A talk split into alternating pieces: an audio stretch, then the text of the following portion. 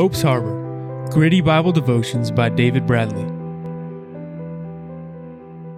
Kindness, the likeness of God. But before I go into this episode, I need to tell you something, and that is how much God loves you. I'm recording this in the days leading up to Christmas, 2021. And the Christmas message at the heart is that of a rescue mission God performed for us by sending his son to the earth as one of us so that he could die for us as the only perfect person to ever live and give us eternal life with him, free of pain and suffering and full of joy and peace.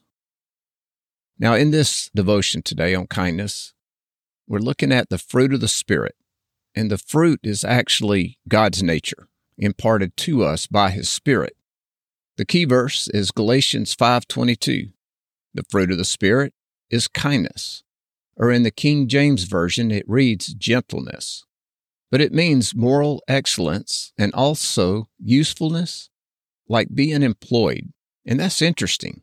So I take it to mean we employ kindness as a way of living. But what do you think?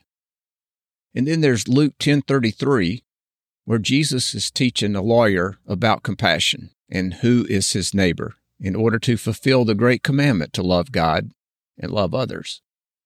And Jesus said, But a certain Samaritan, as he journeyed, came where he was, and when he saw him, he had compassion. Have you seen those signs popping up lately on the sides of the road that say, Be kind? Why is that that people are posting those everywhere? Actually, they help me when I see those, and it reminds me as I'm headed out to be kind when I'm driving. And have you ever seen someone you expected to react with anger, and instead they respond kindly and calmly? It's very odd to witness. I say odd because the way I'm wired, if it calls for hard words and actions, then that's how I roll. Hmm.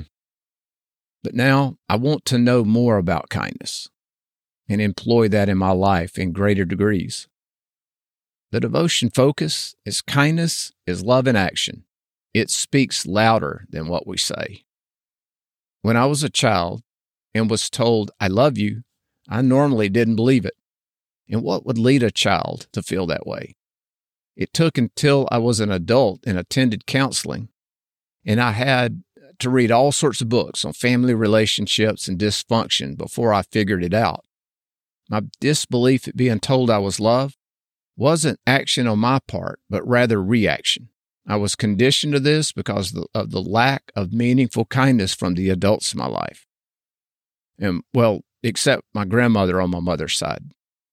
And looking back, I think of it like the religious leaders in Jesus' parable of the Good Samaritan in Luke 10, verse 30 through 37 adults who go to the other side of the road to avoid being kind.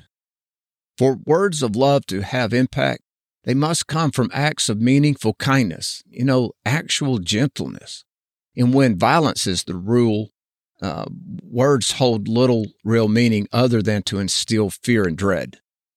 Well, this devotion is primarily for anyone who didn't have meaningful acts of kindness and gentleness in your childhood, or even since then. And if you feel unloved, it's understandable. But even then, there's no reason to remain stuck in that lie because, listen to me, you are loved. Now, did that evoke any feeling within you? You can experience feelings of love, but you have to make an effort to displace the thoughts of worthlessness if these are the thoughts you may carry. And what does this have to do with kindness? Because it's easy to become trapped in a mindset of anger and hatred, and that limits your ability to be kind to others, even to yourself. So let me ask you this Is there anyone in your life you want to be kind to, that you could be kind to? How about a child? Would you believe you could very well be the only source of kindness a child experiences at this time? Listen to how Jesus reacted to children being rebuked in Mark chapter 10, verses 13 through 16. Mark 13. Then they brought little children to him know, it was probably the parents that brought them, that he might bless them. But the disciples rebuked those who brought them. But when Jesus saw it, he was greatly displeased and said to them, Let the little children come to me, and do not forbid them, for of such is the kingdom of God. Assuredly, I say to you, whoever does not receive the kingdom of God as a little child will by no means enter it. And he took them up in his arms and laid hands on them and blessed them. Now, it's easier to understand kindness from a giving point of view or experience rather than receiving it. But I'll tell you one thing feeling unlovable will lead to cynicism. And then, even if someone is sincere in loving kindness to you, your reaction may well be, yeah, right. And before anyone can convince you of how much God loves you, there are things you can practice in the meantime with reading scripture over and over until it gets through any barriers you have up. And one thing that helps to find verses about God's love is the resource I use, and it's esword.net. This program is a free download, and it's an excellent Bible study resource for doing word searches among many other features.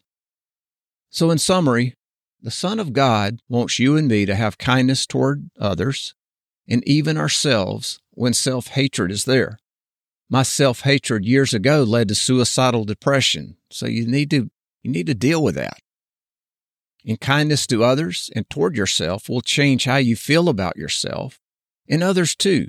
And it helps us with the next virtue, goodness. So, the action to consider you can do a word search for love, loved, loves, etc., and read through those verses, asking God to open your heart and mind to His truth concerning His love for you. Use the eSword program, if you will, as that resource or any other Bible program that makes searching for verses easier and then give God, your Savior, a chance to show His kindness and to show it toward you. Now here's one verse to get you started. It's in Zephaniah 3:17. It reads, "The Lord your God is in your midst, a mighty one who will save. He will rejoice over you with gladness. He will quiet you by his love, and he will exult over you with loud singing." And that's from the English Standard Version. Next week's devotion is goodness, the opposite of evil or something else.